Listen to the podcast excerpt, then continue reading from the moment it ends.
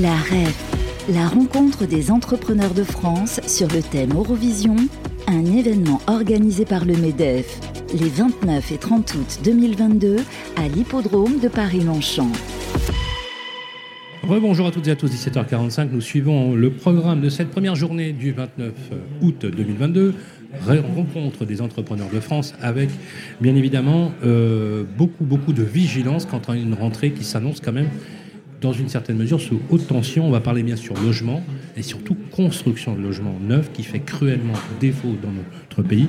Car comme on le sait, c'est le seul moyen de décompresser la demande dans l'ancien parce que ça devient vraiment très compliqué de se loger dans le pays. Et le logement, c'est quand même le premier marqueur social des Français. Pour en parler, je suis accompagné de Didier Belliganien. Bonjour Didier. Bonjour Sylvain. Merci d'être avec nous. Vous êtes le délégué général de la Fédération des promoteurs immobiliers. Première question. Euh, voit-on quand on voit les chiffres, euh, on peut le dire alarmants et même assez inquiétants, du stock aujourd'hui de logements neufs qui est passé au-dessous des 7 mois. Euh, on est même pratiquement euh, à 6 mois. Ça commence à devenir très compliqué quand on sait d'ailleurs que pour reconstituer une offre, il faut un temps long. Mhm. Question comment aujourd'hui la fédération se positionne-t-elle Et arrive-t-on avec notre nouveau ministre du Logement, Olivier Klein, mais aussi Christophe Béchu, qui l'accompagnent, euh, qui sont en plus des élus locaux, voit-on poindre peut-être une lueur d'espoir est-ce qu'on voit poindre des lueurs d'espoir Avant de, répondre directement à cette question, ce que j'ai envie de dire, c'est que, ben, bien sûr, un promoteur, c'est avant tout un entrepreneur. Hein. on est à la, à la, REF. Et des entrepreneurs, c'est d'abord de l'optimisme, de la volonté, de l'agilité. Euh, donc face à ce constat, euh, depuis déjà de, nombreux mois, ou de mois après mois, ou trimestre après trimestre, on voit le nombre d'offres euh, mises sur le marché de moins en moins importantes. Et comme vous le disiez, un stock qui se, qui se réduit à, six mois ou un petit peu plus, mais c'est quand même très très très bas. Nous, nous avons porté un certain nombre de mesures justement pour essayer de redynamiser le, marché de l'immobilier et du logement. Et c'est tout le sens de, l'appel de Strasbourg qu'on a lancé lors de notre congrès en juillet dernier. Alors, l'appel de Strasbourg, ça a été un moment important. Ah, c'est presque envie de dire, c'est un moment fondateur pour euh, les mois et les, années qui viennent, où euh, c'est pas seulement un catalogue de mesures, c'est aussi une volonté de travailler collectif de construire une stratégie nationale du logement et d'embarquer tous les acteurs de l'acte de construire dans cette stratégie nationale du logement, que ce soit les bailleurs sociaux, euh, les entreprises du bâtiment, l'USH, etc. etc. C'est vraiment cette volonté de allons-y quoi. Fixons-nous un objectif. Qu'est-ce que l'on veut vraiment? Quel est l'objectif collectif que l'on se fixe, que la nation se fixe? Et mettons en œuvre les moyens pour atteindre ces, objectifs. C'est vraiment le message que l'on porte. Est-ce que vous, vous, arrivez à décrypter finalement euh, une politique du logement avec la nouvelle mandature, euh, le nouveau mandat Parce qu'on a, on a du mal à décrypter la, la, volonté. On reste encore sur notre impression du précédent gouvernement où le logement est devenu un petit peu la variable d'ajustement d'autres politiques. Et quand je dis d'autres politiques, il y en a deux, il y a la politique budgétaire puis la politique environnementale. Et euh, le gouvernement est toujours en train de faire des choix, soit budgétaires, soit environnementaux, qui portent préjudice à la politique du logement. Donc on veut sortir de ce, corner. Et c'est encore une fois, je me répète, mais c'est un peu le sens de cette stratégie nationale en se disant, ben voilà, euh, refixons-nous des objectifs, ce qui fait qu'on ne devient plus une variable d'ajustement, mais on a une vraie politique. Alors, au cœur de l'appel de Strasbourg, il y a un élément important, c'est d'essayer de, je cite, réenchanter l'acte de construire ou de le rendre plus noble. Est-ce que ça veut dire aujourd'hui que finalement les premiers exposés dans cette équation, difficile parfois à résoudre, ce sont les élus locaux? On a un vrai. Enfin, les élus locaux ne sont que l'image de leurs concitoyens. Et on a un refus de l'acte de construire de la part de nos concitoyens. C'est quelque chose qui existe déjà depuis de longues années, mais on sent que ça devient de plus en plus difficile. Et nos concitoyens ne veulent plus voir de chantiers, ne veulent plus voir de grues dans leur environnement. Ils sont contre la construction de, de, logements. Donc, effectivement, il faut qu'on essaye de réenchanter. Alors, il y a plusieurs manières de réenchanter les choses. Premier élément, c'est peut-être de donner les moyens aux élus. C'est pour ça qu'on est sur une idée euh, de, réallouer une partie de la TVA immobilière aux, élus. on a senti, on était la semaine dernière aux entretiens d'Inch Chaussetta, et que certains participants élus étaient assez attentifs à, cette idée. Et l'autre élément, euh, c'est aussi le sens du, livre qu'on a produit, Embellisseur de ville, embellisseur de vie, c'est aussi donner à voir et montrer que l'intervention des promoteurs permet de réenchanter la ville aussi. Et donc de montrer que pour nos, concitoyens, pour les élus, il y a aussi une forte valeur ajoutée dans l'acte de construire. Alors cet acte de construire, on, l'a bien compris, c'est un peu la clé qui désengorge la demande de logements anciens. Car on voit aujourd'hui euh, parfois j'ose dire le mot, une certaine forme de spéculation sur les loyers ou sur les prix qui devient intenable. On voit même des zones où les étudiants changent de projet professionnel ou changent d'école parce qu'ils ne peuvent pas se loger, qu'on n'a pas mhm. toujours les parents capables euh, de louer un, appartement, surtout qu'on trouve plus de locations vides. On n'a que des meublés, on a des, un, logement de précarité. Euh, quand on voit cette équation-là, est-ce qu'à votre avis, il y aurait une tentation du gouvernement de reprendre la main comme une espèce de pouvoir régalien sur l'aménagement du territoire? Ou est-ce que, selon vous, il faut quand même que les élus aient la main sur l'aménagement de leur territoire, à condition qu'on leur donne des moyens? Nous, très clairement, on est sur l'idée euh, de donner les moyens aux élus. On n'est plus dans une logique où euh, on est dans une politique descendante, où l'État dit ce qu'il doit faire. De toute façon, il n'a plus les moyens, il a perdu en compétences aussi. Avant, il y avait les DDE, il y avait les services de l'État qui étaient très performants au niveau euh, de l'urbanisme, par exemple. Ça n'est plus du tout le cas aujourd'hui. Donc, on ne peut pas être dans une logique descendante où l'État dit ce que les collectivités doivent faire. On est plutôt en l'inverse. L'élu connaît son territoire, sait ce qu'il a à faire mais on doit l'aider. On doit l'aider euh, en moyens financiers, on doit l'aider aussi en portant les projets euh, pour euh, embarquer les, populations qui sont alentours et faire en sorte qu'il y ait de nouveau une appétence pour l'acte de construire. Alors, on parle d'acte de construire et pourtant le gouvernement, les précédents gouvernements, je pense à Emmanuel Vargon qui avait chargé François Rebsamen d'un rapport qui était extrêmement intéressant. Absolument quand on voit la, façon dont a été traduit en pratique hein, euh, le rapport Epsamen, qui était vraiment assez intéressant sur, le plan euh, notamment de la maîtrise euh, et de la libération foncière, on, peut, on peut, se poser vraiment la question de savoir pourquoi finalement ce rapport a-t-il eu lieu pour avoir si peu d'effets concrets.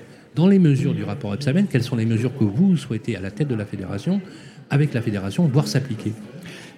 Il y a beaucoup de, des mesures que l'on portait qui se sont retrouvées dans le, dans le rapport Epsanen. Je ne veux pas toutes les citer, euh, mais il y a une, moi, une, ou plusieurs mesures qui me semblent vraiment importantes. C'est notamment euh, les mesures fiscales et sur la rétention foncière, c'est-à-dire d'inverser le régime de taxation. Ce qui serait vraiment intelligent, en fait. Bah euh, moi, bah je trouve ça absolument génial. C'est fou, oui, parce que aujourd'hui, on favorise à travers la fiscalité la rétention foncière. Alors, on sait bien qu'une politique fiscale est toujours pour impulser des comportements.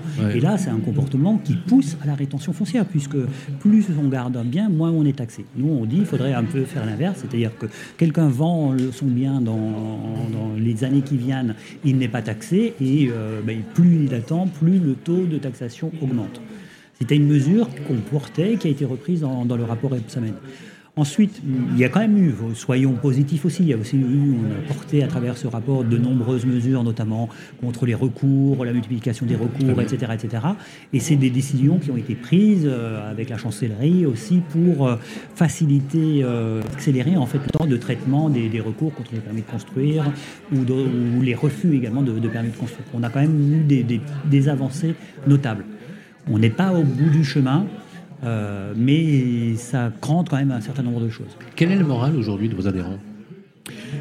Je vous le disais, ce sont des entrepreneurs, donc euh, ils, se, ils, vont se battre, mais ils se battent, ils, sont, ils ont de l'énergie, euh, ils, trouvent des solutions, c'est quand même assez, assez extraordinaire. Donc ça n'est pas du pessimisme, je dirais plutôt que leur position, leur état d'esprit, c'est quand même un peu d'attentisme. C'est-à-dire que dans certains cas, des projets sont mis un petit peu en, veilleuse, le temps de voir comment les choses vont évoluer. Donc euh, il n'y a pas d'abattement, il n'y a pas de, de défaitisme, il y a plutôt de l'attentisme. Alors, question, quand on voit aujourd'hui, euh, on va dire, euh, je ne vais pas revenir sur le même poncif, mais cette inflation entre guillemets normative mhm. qui a beaucoup pesé hein, sur, les, promoteurs, la RE 2020, mais toutes les règles aussi d'urbanisme qui pèsent. Aujourd'hui, euh, il faut une armée de spécialistes lorsqu'on prend un dossier en main. Mhm. Est-ce que vous partagez cette idée que souvent courante, dans laquelle on dit il n'y a pas de foncier dans notre pays, Or, quand on voit certaines friches foncières, qu'elles ont une disponibilité, qu'on voit aussi euh, l'émancipation et le développement des villes moyennes, on se dit qu'il y a un trésor foncier. Qu'est-ce qui fait, Didier, qu'à un moment donné, on ne libère pas le foncier? Est-ce que c'est qu'une volonté politique? Ou est-ce que ce n'est que politique? Ou est-ce qu'à un moment donné, il faut aussi euh, peut-être changer notre mode d'habiter? Je prends par exemple la densité, la hauteur, la verticalité. Quelle est votre position? J'ai envie de dire que tous les éléments de la réponse sont dans votre, euh, dans votre question. C'est vrai que je pense qu'il n'y a pas c'est clair, il n'y a absolument pas de problème de foncier. C'est un problème de foncier constructible, on est rendu constructible. le foncier, il existe, on le trouve, on peut le transformer, etc. etc. Mais après, oui, il faut changer les, manières de faire. En plus, dans un contexte où on a ZAN maintenant, la zéro artificialisation nette, donc la densité devient un vrai sujet et il faut que euh, les élus acceptent de densifier, ce qui n'est pas le cas Bien au contraire, on a fait une petite euh, enquête, ce n'est pas une valeur d'étude, mais une enquête sur euh, les, les, PLU, et en fait les, les PLU ne sont utilisés qu'à hauteur de 65%. Et c'est fréquent euh, qu'un élu dise, ben voilà, c'est votre immeuble, oui, c'est hein. intéressant, mais il y a cinq étages, il faut Donc si on construisait à 100% des PLU, on pourrait régler on pourrait, 30%. On pourrait régler 30%. C'est énorme. absolument, oui.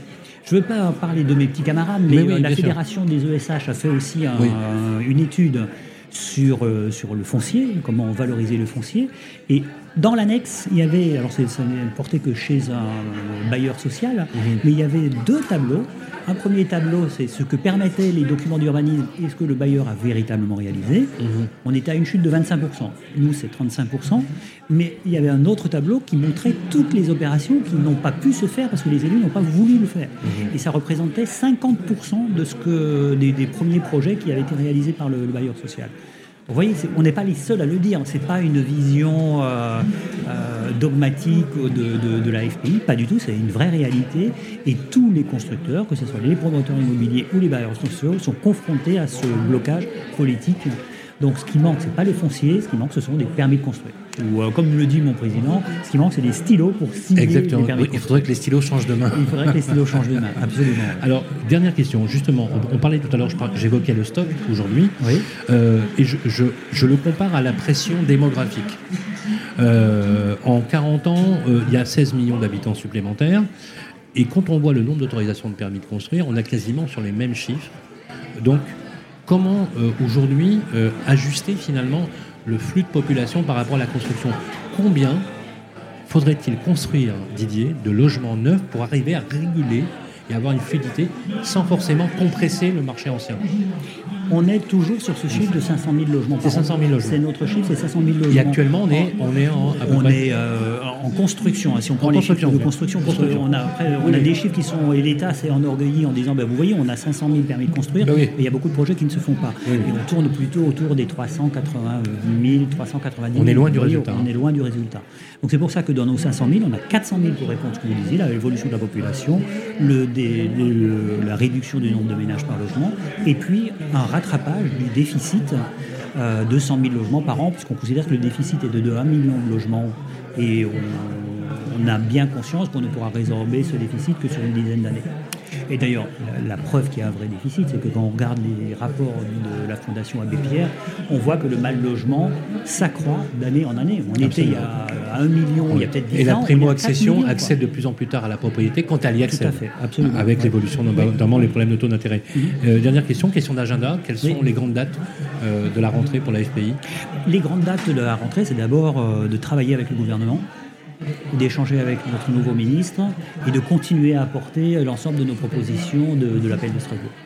On suivra toujours, bien, bien sûr, avec beaucoup d'attention et de vigilance, activité de la Fédération professionnelle des promoteurs immobiliers, des promoteurs immobiliers nécessaires pour décompresser euh, sur l'ancien, car c'est un vrai, vrai sujet d'équilibre et de fluidité du marché euh, du logement, dont je rappelle quand même, euh, c'était Jean Castex qui avait dit que c'est un besoin primaire, mhm. besoin premier.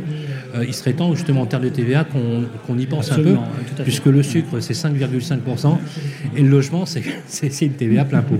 Non, mais ça, fait partie des aberrations, des, aberrations fiscales de notre gouvernement. Merci Didier Belliganian. Je rappelle que vous êtes délégué général de la Fédération des promoteurs immobiliers avec qui on partage beaucoup d'aventures radiophoniques, mais pas que, pour suivre dans les territoires. On se retrouve tout à l'heure pour la suite de nos émissions. Et je rappelle d'ailleurs que nous sommes ici encore demain, euh, le 31, euh, le 30, pardon, ici à l'hippodrome de Longchamp. À tout de suite.